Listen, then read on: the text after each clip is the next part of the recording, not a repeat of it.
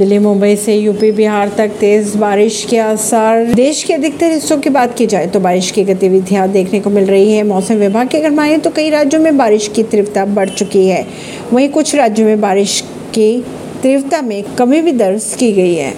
पहाड़ों पर लैंडस्लाइड और फ्लैश फ्लड ने लोगों की मुश्किलें बढ़ा रखी है। वहीं अगर मैदानी इलाकों की अगर बात की जाए तो मूसलाधार बारिश के चलते कई इलाकों में बाढ़ की स्थिति है।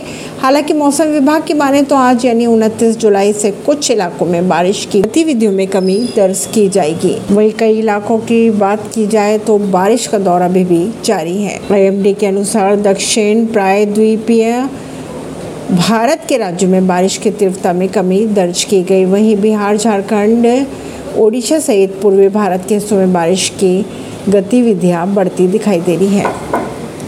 ऐसी ही खबरों को जानने के लिए जुड़े रहिए जनता से रिश्ता पॉडकास्ट से। परवीन अर्शी, दिल्ली से।